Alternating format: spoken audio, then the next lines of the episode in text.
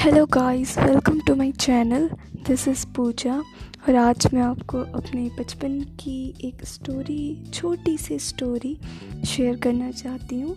सो so, अगर आपको ये पसंद आए तो आप मेरे चैनल को लाइक सब्सक्राइब एंड शेयर कर देना।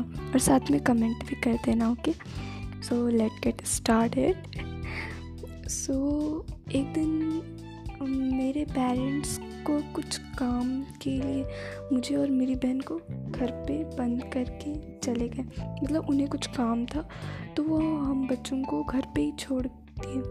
मैं और मेरी बहन, तब मेरी बहन और मैंने डिसाइड किया कि हम मेकअप करते हैं।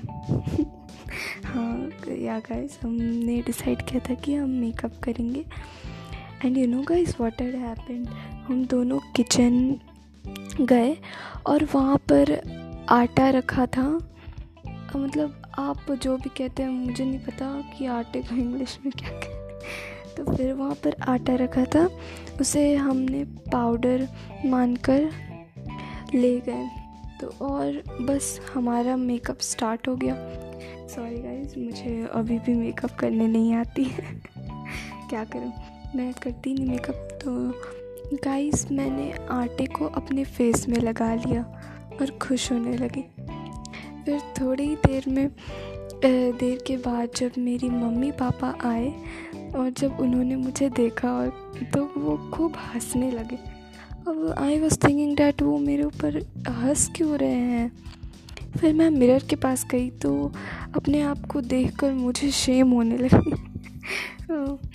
मतलब कहीं ऐसा कैसे मतलब कैसे दिख रही हूँ मैं एकदम भूतनी की तरह। माय गॉड मेरा चेहरा देखने लायक था। और उस टाइम से फिर मैंने सोचा कि नहीं, मैं कभी मेकअप नहीं करूँगी। अगर मैं ऐसी भूतनी ही लगूँगी तो क्या ज़रूरत है मुझे मेकअप करने का?